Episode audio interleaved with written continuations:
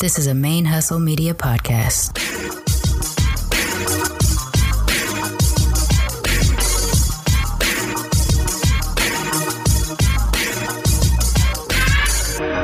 Hello, and welcome to the show. My name is Jackie O, and you're listening to Militantly Mixed. Yo, this is Rashani from the Single Simulcast. And when I'm not making you laugh or making up parody songs, I'm kicking back, listening to Militantly Mixed. I would like to acknowledge that the Militantly Mixed podcast is recorded on the traditional lands of the Chumash and the Tongva people, and I wish to pay my respects to the people of those nations, both past and present. Hey, y'all, welcome to Militantly Mixed, the podcast about race and identity from the mixed race perspective. I am your host, Sharmane, aka Mixed Girl Mane, the busiest and super sleepiest mixed race, bisexual, polyamorous, atheist, comic book nerd, cat mom, mask making, Gulf Coast Cosmos comic book co owning podcaster in this podcasting game. Uh, this is episode 118, and you'll have to forgive me for being so groggy, sleepy. Um, I just woke up from a four hour nap, which is like the dopest thing to ever happen to me in many, many weeks. Um, I'm so worn out. Uh, my my work life, my day job life is pretty heavy right now, and it's sucking the life out of me, which hasn't happened at this job before. And hopefully, it is temporary because it's for a very specific project. But between that and trying to meet my deliverables for the podcasts, which I'm late on, Gulf Coast Cosmos, which is thank goodness I have a business partner uh, because I don't have that for for the podcasting. I'm just exhausted.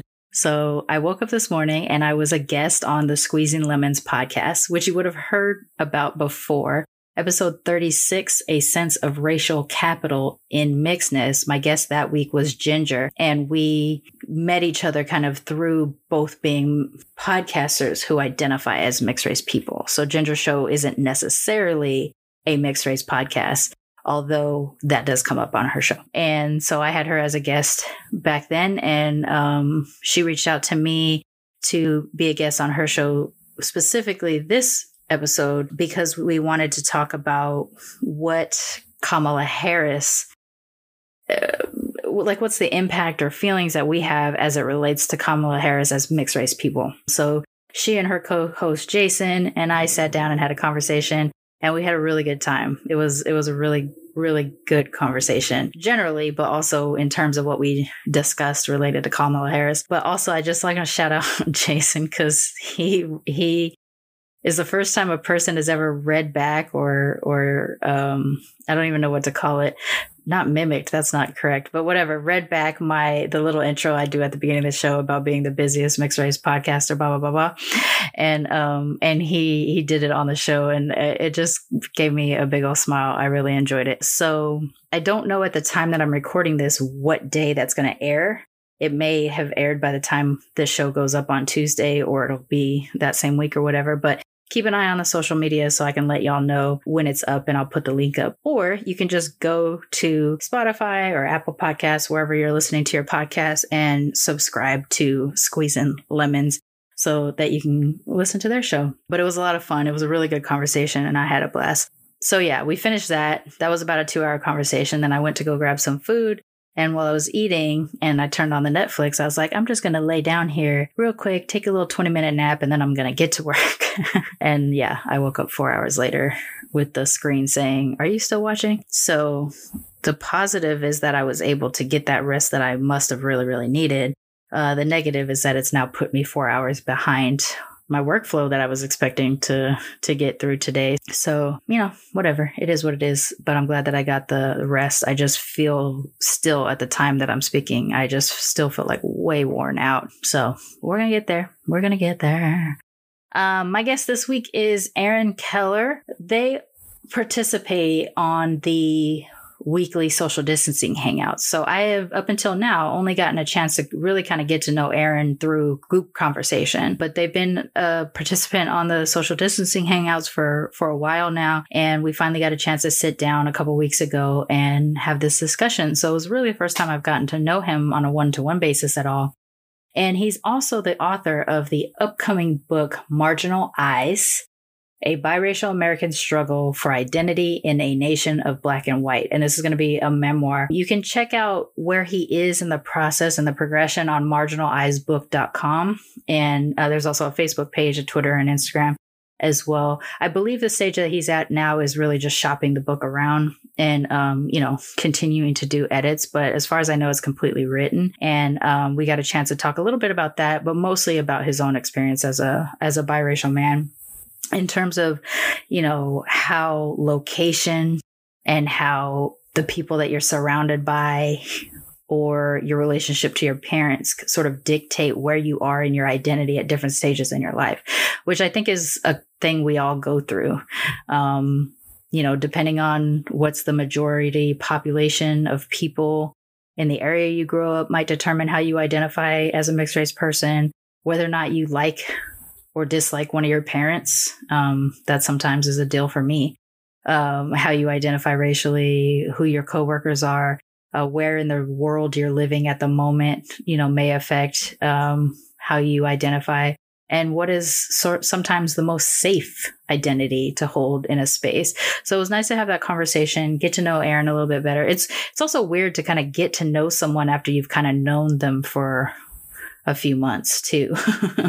um, so it was nice though to to have that conversation. Um, but yes, please check out marginaleyesbook.com to stay up on where Aaron is in the progress of his memoir publication, I guess the publication of his memoir.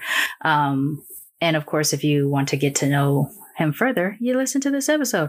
So we're going to go ahead and jump on over into that. Uh, don't forget that Militantly Mix is a fan sponsored podcast. It is because of the support of listeners that I'm able to keep this show going. And throughout uh, this coronavirus impact, um, there has definitely been hits to um, the contributions and everything like that. But so far, we've still managed to be able to keep the show going. We are hitting a point at which, though, that it's it's dropped significantly enough that it's going to be tough to maintain at the level that I'm normally maintaining. So I'm going to start talking about it again a little bit. Hopefully find a another way to start getting funding, whether it's um, little grants if I can get them or um, finding some kind of way to advertise in some way, shape, or form we just don't have enough downloads on a weekly basis to be eligible for regular sponsorship. So unfortunately for the for the time being, it is between the listeners and the me to keep it going. And it's it's just now on the cusp of starting to be difficult to maintain. So we'll we'll get through it. But if you would like to be a Patreon, you can go to patreon.com slash militantly mix. There's also a link in the show notes for that and you can contribute on a monthly basis to the show as low as a dollar to as high as anything you wish and there's different reward levels depending on what you choose. And if you would like to participate in sort of uh, one time only or lump sum or as you like it uh, donations you can go to paypal.me slash militantly mixed and drop some coins in that tip jar as well. All the donations to the show go back into the show it's how I keep this going. It pays for the softwares, it pays for the hosting, it, it uh, web hosting, and all that kind of stuff. It pays for all that stuff. And if there is anything extra, that is how I do advertising or extra swag and stuff like that. So every little bit that is donated goes back into the show. And other ways that you can support the show is to go to the Teespring page and purchase a t-shirt, logo shirt. Yeah, that that's how that's how we keep the show going and growing. And of course, the best way to support the show is to share episodes that are meaningful to you to other people that you think may benefit from hearing it. It is a lot different to share, regram, retweet, whatever, an episode. That is, that's a benefit some people's eyes will get on it. But when you actually send episode XYZ was important to me because of blah, blah, blah, and I think you would benefit from it because of blah, blah, blah, that usually actually gets a listener. So if you would love to support the show, but you're not able or, or don't want to do financial support, that is the biggest way to support the show is to, is to send an episode to someone with a meaningful description as to why you think they would want to listen to it. Um, I have heard of people doing this before and coming back or reaching out and sending me a message saying, Oh, my friend sent me this episode. And then I went down the rabbit hole. Um, that's usually how we get people to stay with us and listen to more narratives. And of course, if you would like to be a guest on Militantly Mix, you can go to militantlymix.com and click on the Be a Guest button. You'll fill out a Google form. And then when I catch up in my interviews, I will go to the next people down in line and I'll start sending them messages to get them booked. Right now, I, I have noticed that there have been a few more people who have popped up on there and I haven't started booking quite yet for uh, February, but I'm going to probably when I go on my work break in a week or so. So you'll start to hear from me during the holiday weeks and then we'll get you booked for February and probably up through March. So I think that's all I got for you for now. I'm really making an effort to try to keep my my intros uh, shorter than 10 minutes. But without further ado, please join me in welcoming our latest cousin to the Militantly Mixed family, Aaron.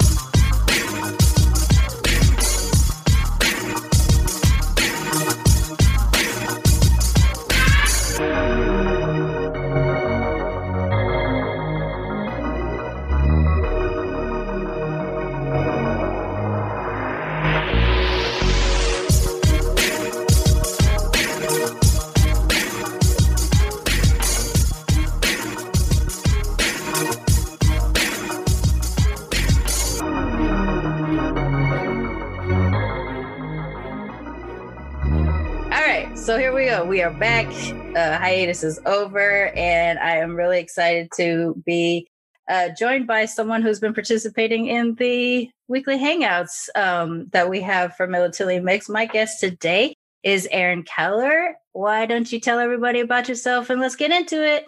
All right. Hey, man, I'm so happy to be here with you. Um, what to say? I don't know man from the Midwest who uh, grew up in a couple different places, a little more urban, a little more suburban, and had a couple of very different experiences with that.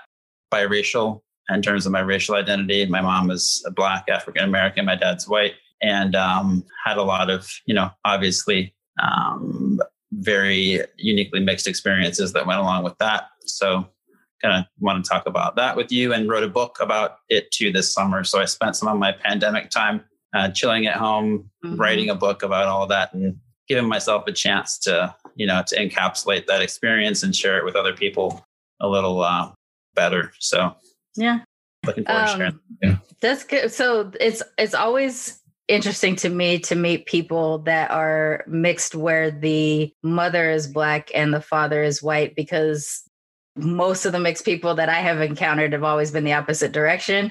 And yeah. um, I, until starting to do the show, I didn't really get to have real conversations about what changes in the dynamic when you mm. have a hmm. black mom versus a white or non-white mom um, and a, a white father versus so like i get it on the asian side because my asian side is white and, and asian where the men are white eh, but on the black side all the men are black so let's get into okay. it i, I want to talk huh. about it um, so, so you you're Chicago. Did you grow up in Chicago, or did you grow up in the Midwest in general, and then went to Chicago?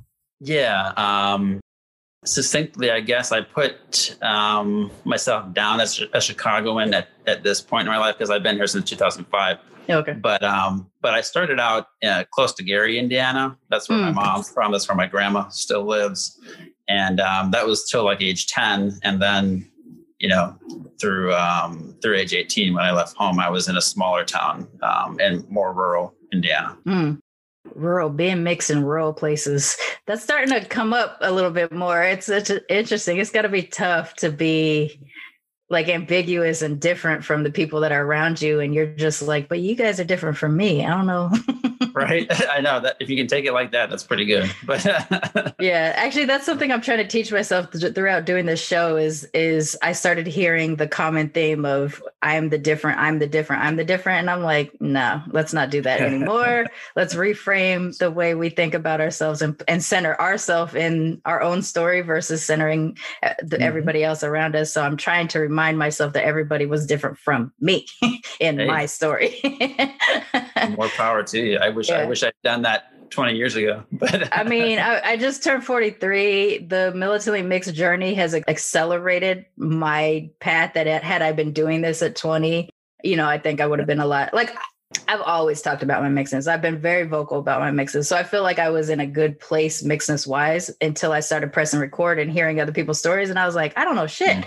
Like I, you know, I know enough. I know enough about me, but not not about how we all exist. So I I appreciate getting to hear the stories because I see, you know, how how different we are in our place, like where we're at within our own mixedness Um, yeah, with yeah. that said, you said biracial as your first identifier versus mixed or multiracial or anything like that. What is at your core? How do you feel like you identify? That's a that's a question that I was wrestling a lot with when I was writing the book, especially because I haven't really sat down and done a lot of work with mm-hmm. that. Um, mm-hmm. I think part of that reason was that most of my years that I remembered before writing the book actually were the years that I lived in the really white town. And so um, that was a place where I was always struggling to sort of not be othered. Mm-hmm. And I wasn't really embracing an identity. I was more sort of struggling with how to not have an identity that people didn't feel awkward about.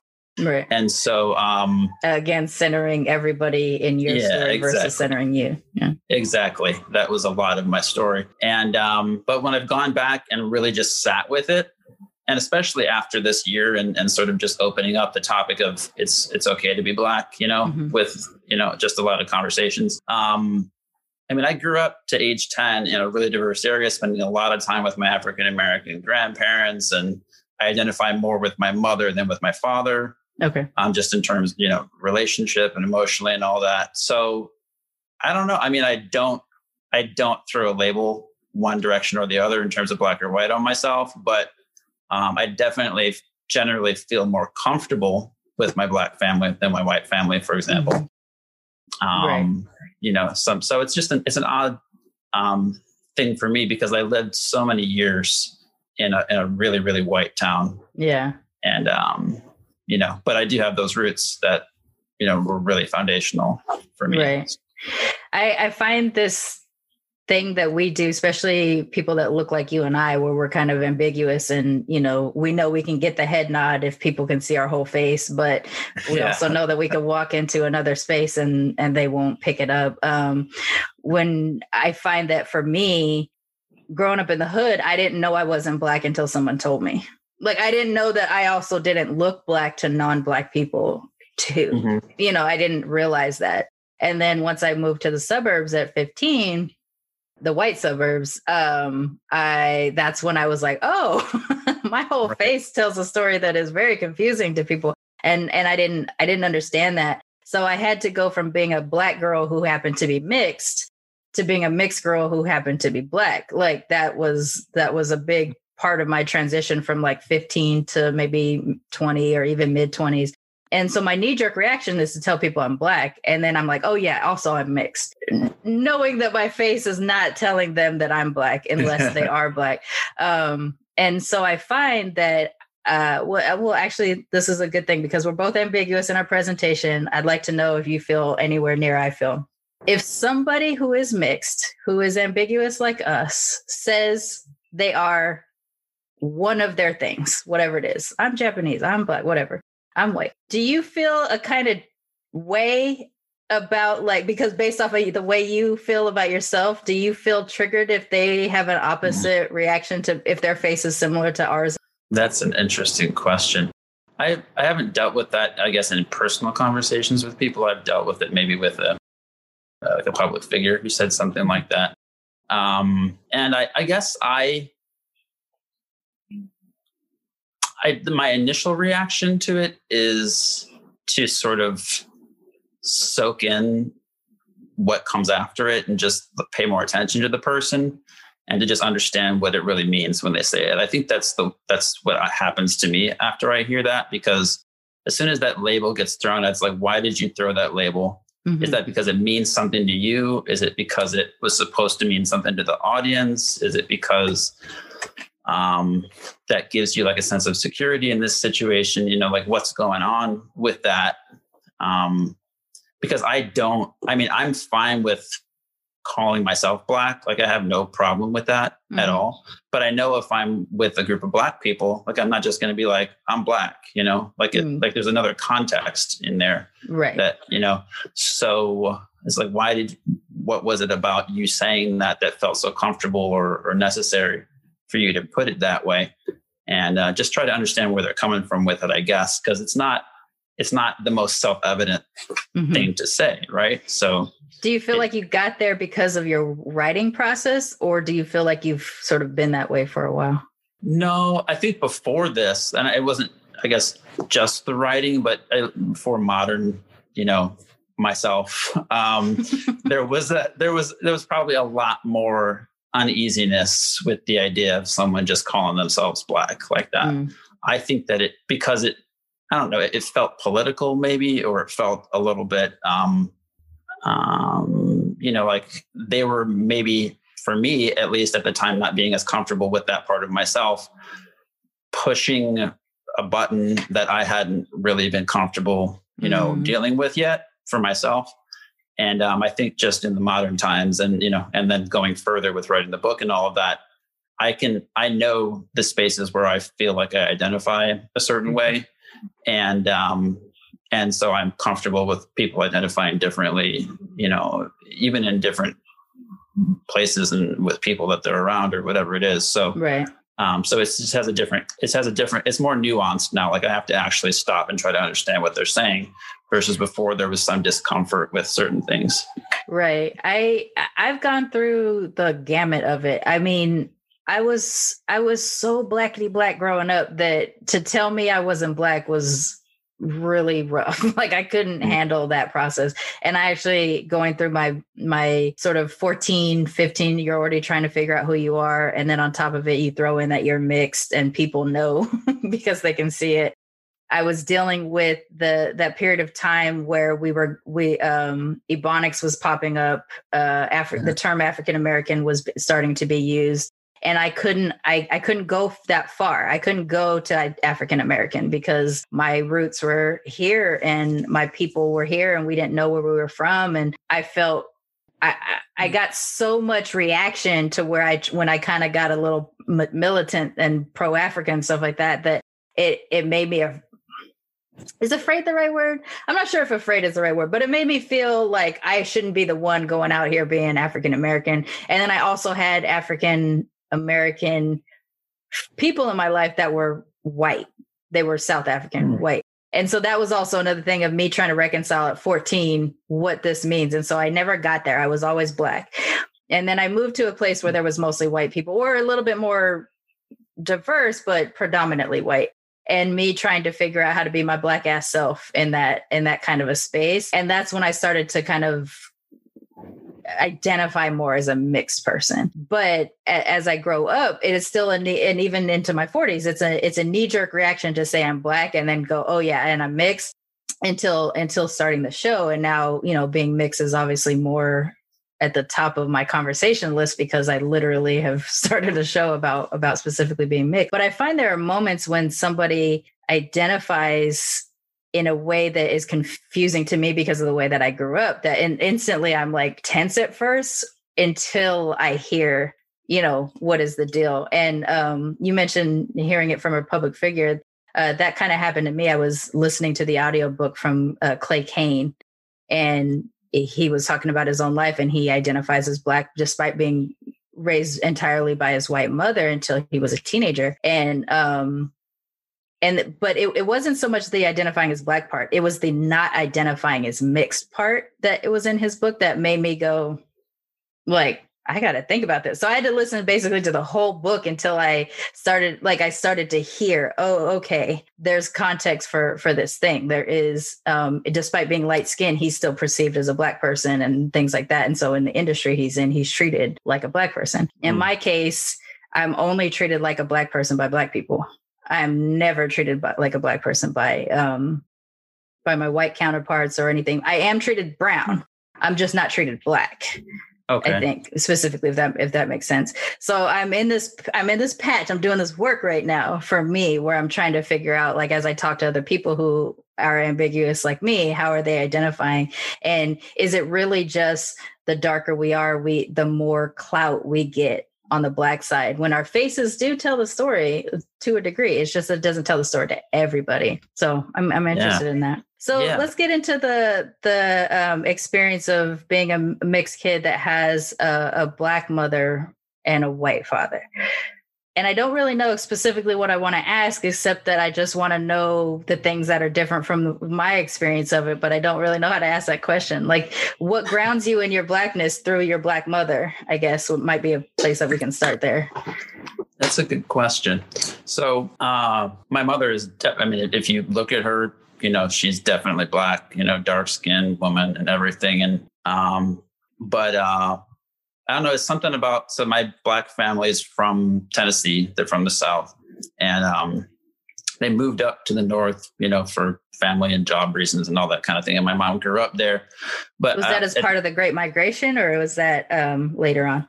like a separate yeah just okay. their own like some of their family was already up here and so they moved up uh, after that they were okay. you know farmers in in in tennessee but um and this and the farms were still there. It's just that they moved for their own reasons. So it mm-hmm. was just like a personal thing. But my mom is very uh, she's always been a really sort of progressive person. Mm-hmm. um, and I'll, I'll, explain that a little bit more but she's always been into like natural health products. She's always been into okay.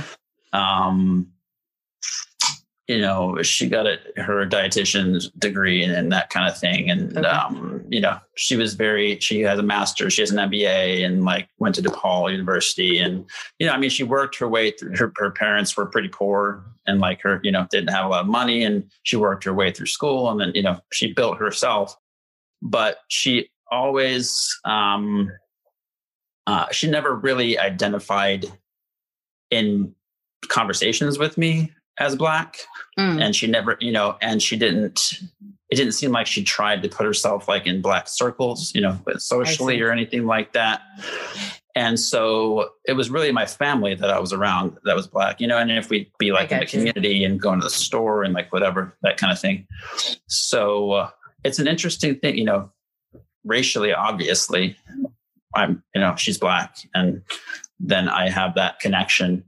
um, and then just from maybe kids in the neighborhood sometimes you know but but other than that she didn't really like favor a particular environment or another. She was just doing mm. her own thing.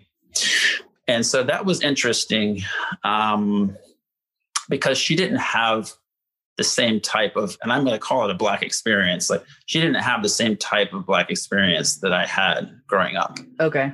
Even though she's more black, you know, yeah. you, you know, put those air quotes up.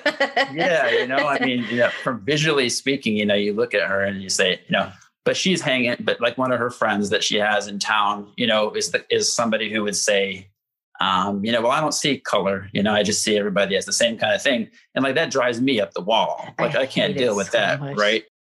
And because kids called me black when I when we moved to that town where where I grew up from age 10, kids mm. kids called me black or they would ask me, Are you black? You know, they were very interested mm-hmm. in categorizing me that way. And so um, you know, that was the experience I had as a kid. And that she grew up around almost all black people. Right. And so and and then she just went on and did her own thing, you know, versus me, I'm like, everybody is telling me that I'm black. Okay, like I guess, you know? I guess that's what I am, right? Yeah. yeah, right, or something like that. You know, so so it's it's interesting. Like my connection with her is um, as somebody who didn't really put out like a racial identity. Mm. Um, and then and my dad didn't really either. Like he's white, so you know, it's uh, he just was this this just white guy doing this thing too. Mm-hmm. And so it, it was like, uh, uh, yeah, I have her and I have that family, but nobody is really like dominating the racial conversation here. Like I mm. just got to figure it out, you know? And, um, and so we never really talked about it when I was growing up. It mm. wasn't something I talked to her about. Um, it was just like a given that she just assumed sort of like I'm comfortable with, with, who I am and my son will be too. And like, we're fine. And, you know, and later on, you know, man, those gaps, the, like those mixed raising, mixed kid raising gaps is, is, I wish I could have identified them earlier mm-hmm. to be able to communicate what I needed.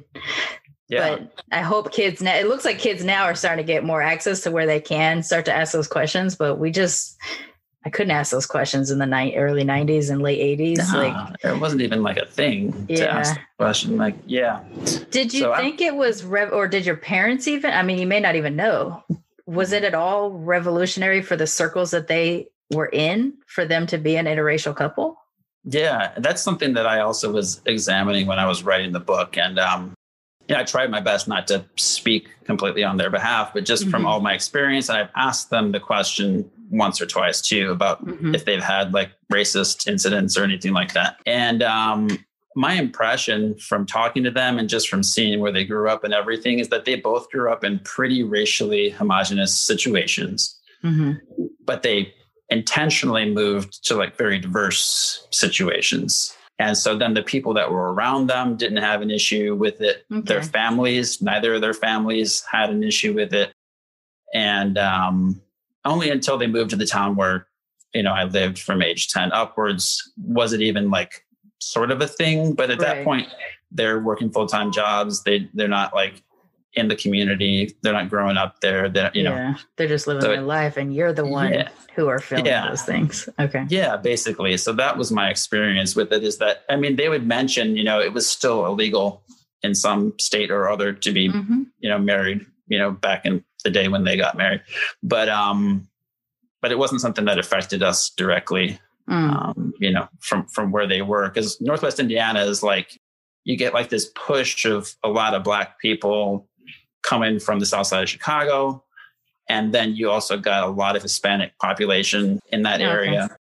And then, you know, more the white demographic comes from the east of there. And like we were sort of like in between all of that and it was more diverse. And so um, I just think that they're, you know, the people that they were around were used to seeing all kinds mm. of people.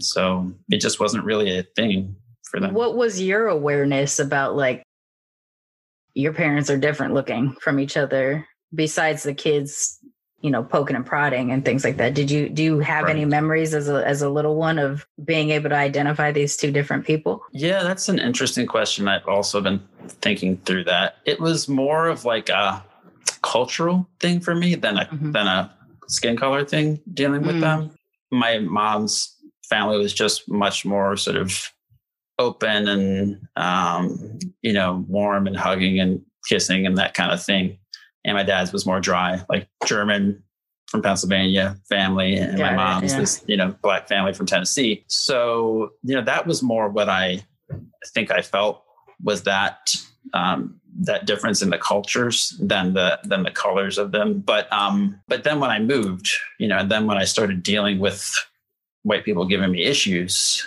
then I think I started to really understand um, that I had issues with my dad um, mm. racially, you know, just the lack of awareness of that, right. um, that part of me. So that was something that came a little bit later.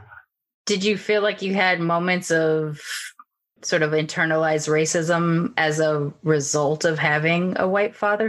Um, yeah, you know, it's an interesting, um, this is where I get into like, you know, I love my family and, you know, it's, you know, and, and, I, and I want to honor that part of it too. And that's something that I mm-hmm. did in the book too. But then I also talked about the, the realities of it. And one of the things that I said in there is I felt like um, there are things about a lot of, I'm going to call it black communities or just like you know i don't want to call it black culture it's just something that's maybe been imposed by uh, you know the us on black mm-hmm. people but mm-hmm. um black you know things that black people have to deal with or just ways of life they've had to to lead that my dad you know just can't deal with mm. and you know and he'll you know and i think he sort of takes my mom or her family as like the standard of what everybody can be like or should be mm. like and Ooh, that's um, heavy yeah, and that's the thing that I realized that I have an issue with. Right. Um, because because I don't feel like that at all. You know, and, Right. I, and we had family members in our family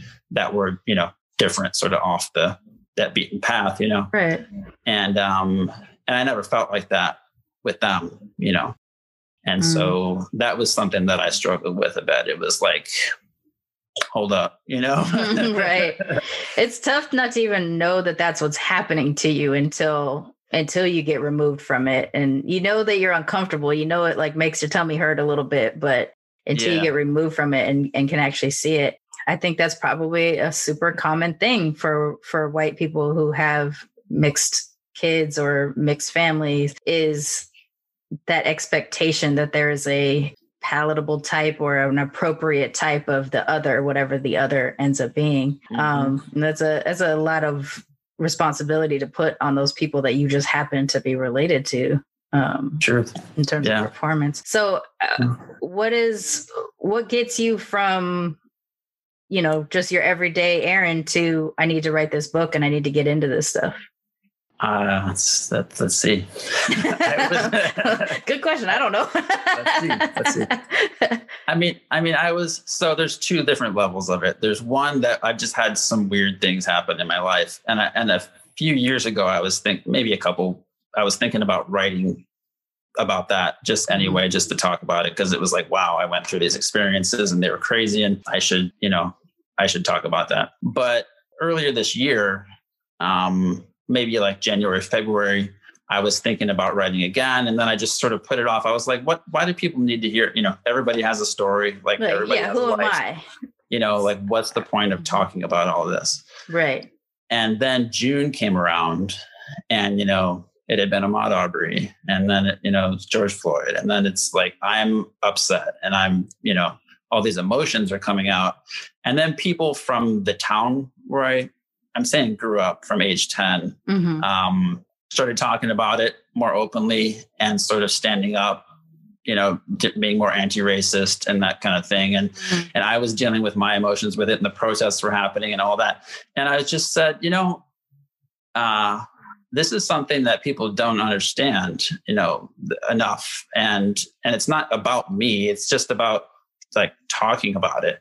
Mhm. and so that was really what changed that um, the perspective, I guess, on what it was for. Mhm. And that gave me the impetus to do it. It was like, I need to do this for myself so that I can encapsulate that part of my life and see it for what it really was. And other people are going to benefit from hearing about it, whether they're people who are going through it or have gone through it and haven't maybe worked through the same things as I have or whatever, or if it's other people who just need to look and see like this is what some people go through, you know.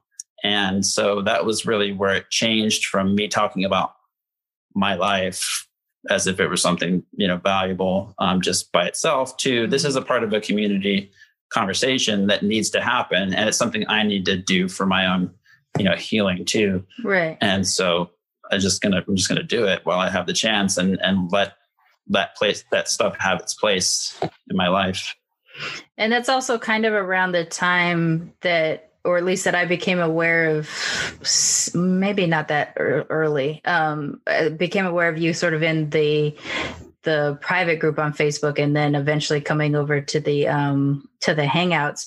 Were you? Did you have a mixed community before you joined up with us, or did were you just looking for it around that time because of yeah the conversations that you were needing to have?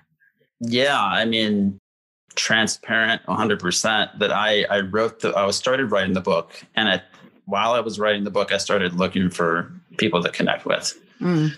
And so um, it, it, it is so odd to say it. And I've said it a couple of times now in different conversations, but I have maybe before, you know, meeting you, meeting other group of folks that we're talking with, I've maybe like actually spoken with outside of my brother, you know, like hmm two or three people of mixed racial background. I'm talking about black, white, mixed background Right.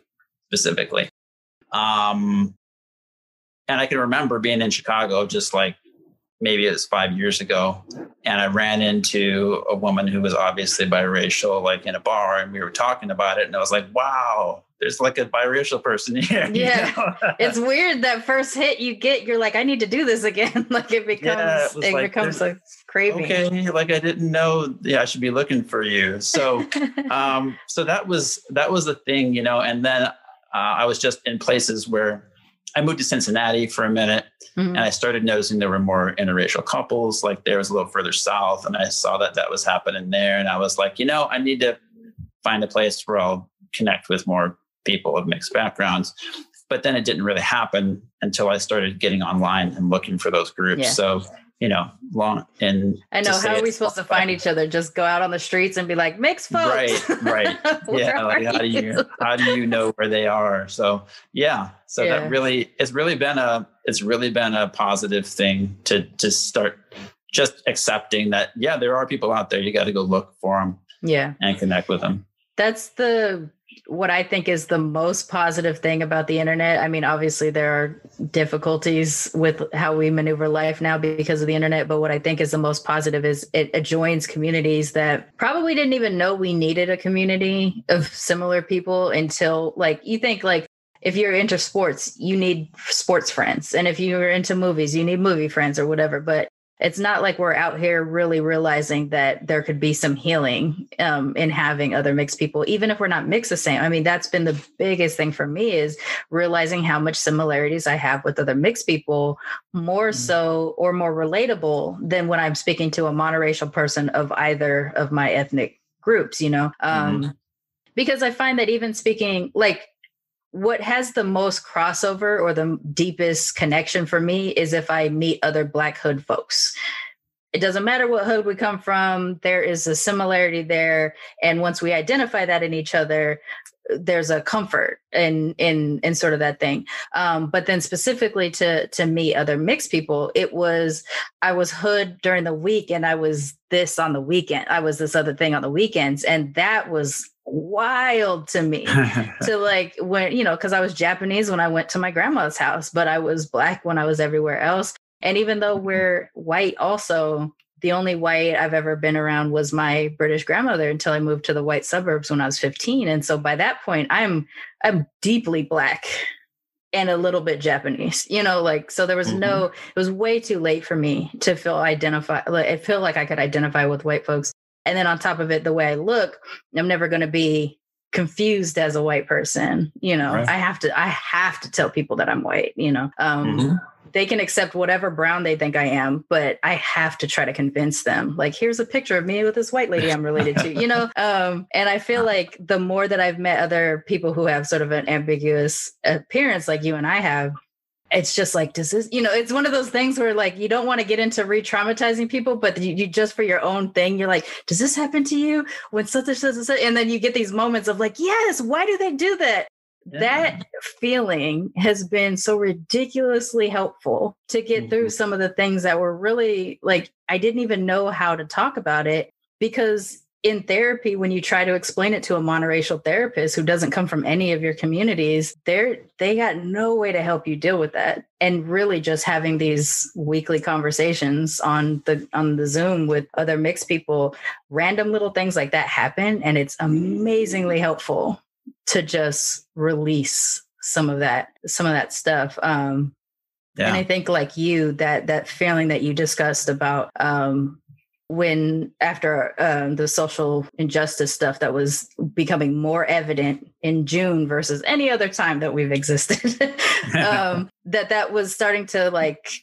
Eh, I think what it was is seeing that people were actually finally starting to pay attention and hoping that I was going to last longer was the thing of like I, I need to get in there. I need to get in and do more work, even though I feel like I've been trying but it seemed like it was mm-hmm. starting to to be more effective i think once um, yeah I hate to say it like this mainstream once it became like more mainstream to to deal with it. Do yeah. you feel like now that you have started to connect with more mixed people that you're not related to that like your mixed identity is becoming more evident versus your partially black or partially white identity? Absolutely. Yeah, it's um it's a really just organic feeling of uh, uh being much more like this is my family, you know. Mhm. And I, you know, I mean, mom and dad, if you're watching, I love you. Isn't that like that? But um, but uh, but really, it's like the people that I you can have the most intimacy with in certain ways are people who really can understand the things that you've been through, Yeah. and you know, and that just feels like it's going to be, you know, the mixed community. So, and and those are the things that I've felt when I've heard their you know expressions of their experiences and you know they've heard mine and all that so Mhm. i mean it really is like that's in the forward right now Right. you know the the mixed identity is really in the forefront um and that's that just feels the most natural i mean if i had to pick one i could tell you which one it was but but right. but, uh, yeah but i mean but it's it's definitely like but if i can have the mixed space like that's what i am you know i'm i'm Yeah. biracial and i'm i'm with the mixed people and that's where i feel at home Yeah, I, I think that's become more obvious to me with time. Um, I I don't think I wish I could understand whiteness better. Um, I feel like I have a responsibility to because of like I don't know because I put so much effort into my blackness. I put so much learning and effort into my Japaneseness. Um, I can't seem to bring myself to do it though too much with my whiteness. Um, and it makes me itchy to to do that but also i have a different relationship with my family in that it is they were there when i was younger and they weren't great some of them like some of the people that i i grew up around. Um, but it becomes this very complicated aspect of our mixedness of when we actually do love our parents and we we did have a generally decent childhood but as adults we realize oh there was some shit i needed that y'all didn't prepare you know help me with or prepare me for and part of it is they also their parents also didn't do that for them probably. I mean Right. it's not like you're always sitting at the dinner table in your monoracial black family being like man black right? You know you know it's not like that stuff is happening. I definitely don't think white people are doing it. And not, not the good ones. You know and then uh and and then when you when you ex when you're just growing up and you're you're different from your parents they just think your experience is going to mirror theirs. So i think your father probably thought you're a white kid and your mom probably thought you're a black kid and they were raising you with those feelings because that's what they came from Mhm. and I think as we're learning now, there is actual work that you can do from the jump, like from the youngest of ages, that would help them with their identity and allowing them to be an individual from the parent identity. Yeah.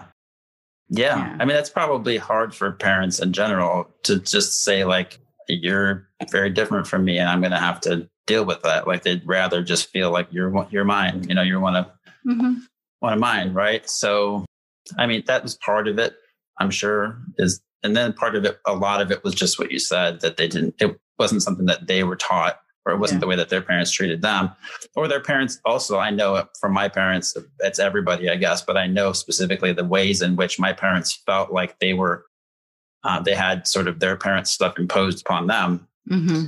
And it wasn't racial stuff you know but it was just other, yeah, other life things occupation or like religion or whatever. So it's just like you know we're not going to do that to you. We're not going Mhm. to do the same things our parents did but we're not aware of this other thing that you're dealing with. Yeah.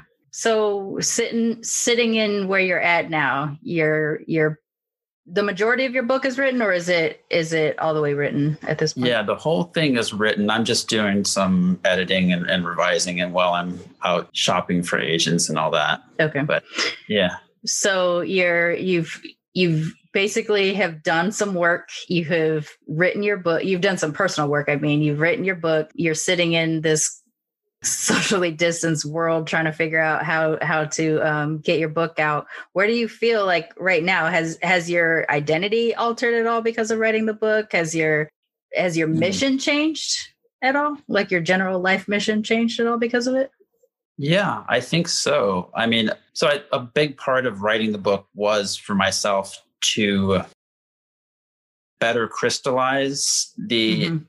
The understanding of who I was. Um, a lot of it was a part of it was coming out this summer that hadn't come out for a long time.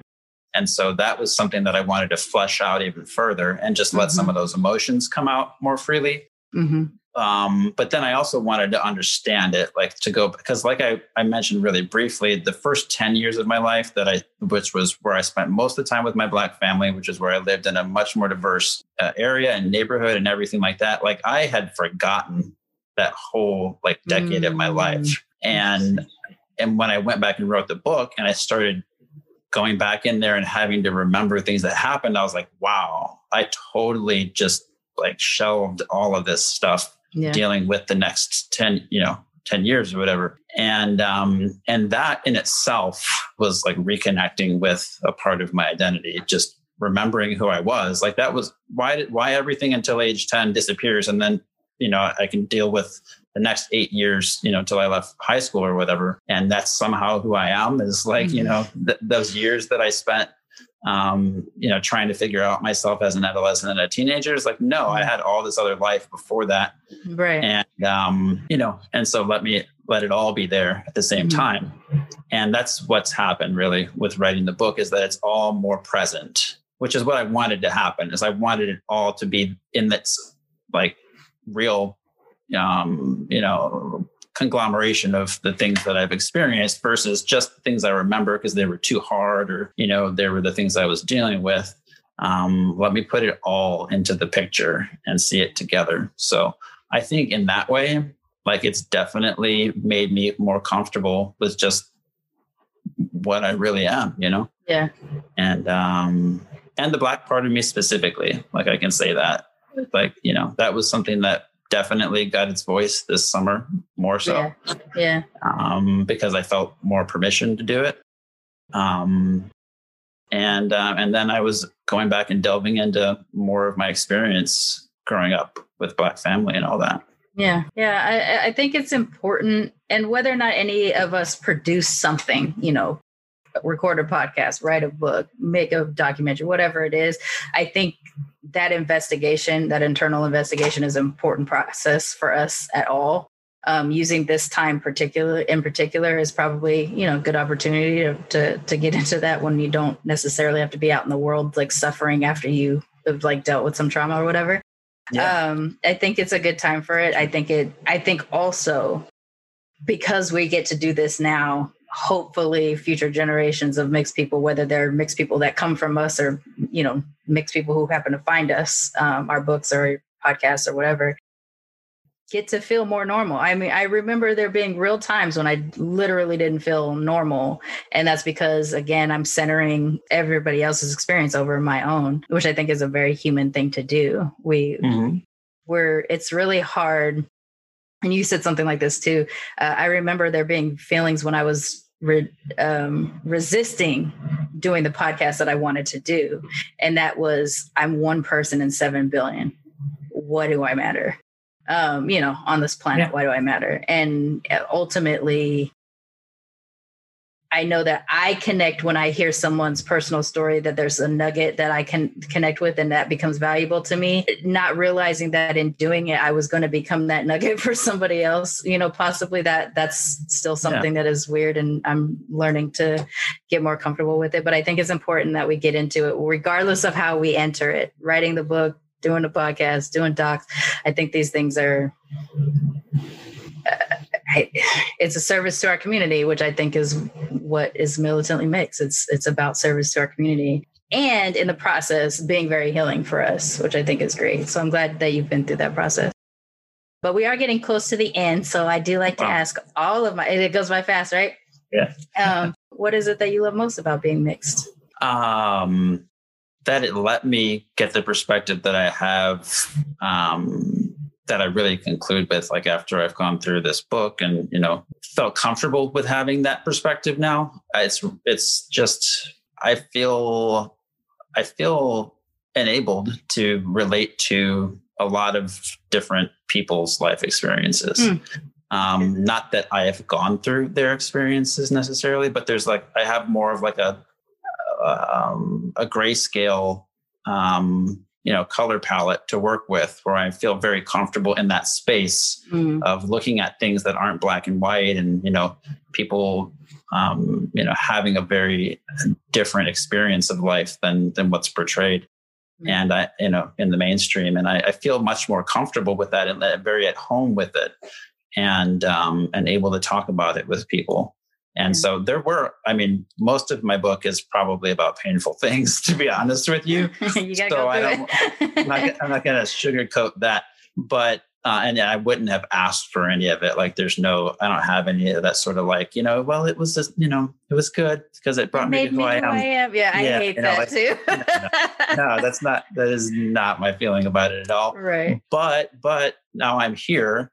Um, that that's, you know, it allows me to, I think, see things more from both sides, so to speak. Like I have, you know, some perspective on what it's like to be black in America mm-hmm. and some perspective on what it's like to be white and some perspective on what it's like to be sort of non-binary in some part of your identity. And, right. you know, it just feels like I have, um, you know, more opportunity to really intimately connect with people in different ways. And I really love that.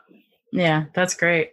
Uh, why don't you let everybody know how they can find and follow you so that they can be aware when the book comes out and everything? Yeah, thanks. So, um, Marginal Eyes is the name of the book um, marginaleyesbook.com. I've got a landing page up there. Right now, it's, you know, not to purchase it, but I've got some excerpts from the book up there. There's a place where people can drop their email address and then I'll send them a note when the book does get published. And um, if you want to connect with me on social media, it's at the marginal eyes for Twitter or Instagram. I do post um, Instagram videos where I talk about some topics from the book and stuff. So please feel free to reach out to me or connect with me there. Anybody who happens to be interested. Cool. Well, thank you so much for doing this, and thank you for joining the group. I think um, uh, it's it like I didn't expect to have a weekly therapy group when I started it. It was really just to hang out, and it has become a, a, a very supportive environment that I think is is somewhat therapeutic. So, uh, thank you for being a part of that. Thank you for having it, and thank you for having me here. And I'm grateful for you. So happy to talk to you today. Thank you.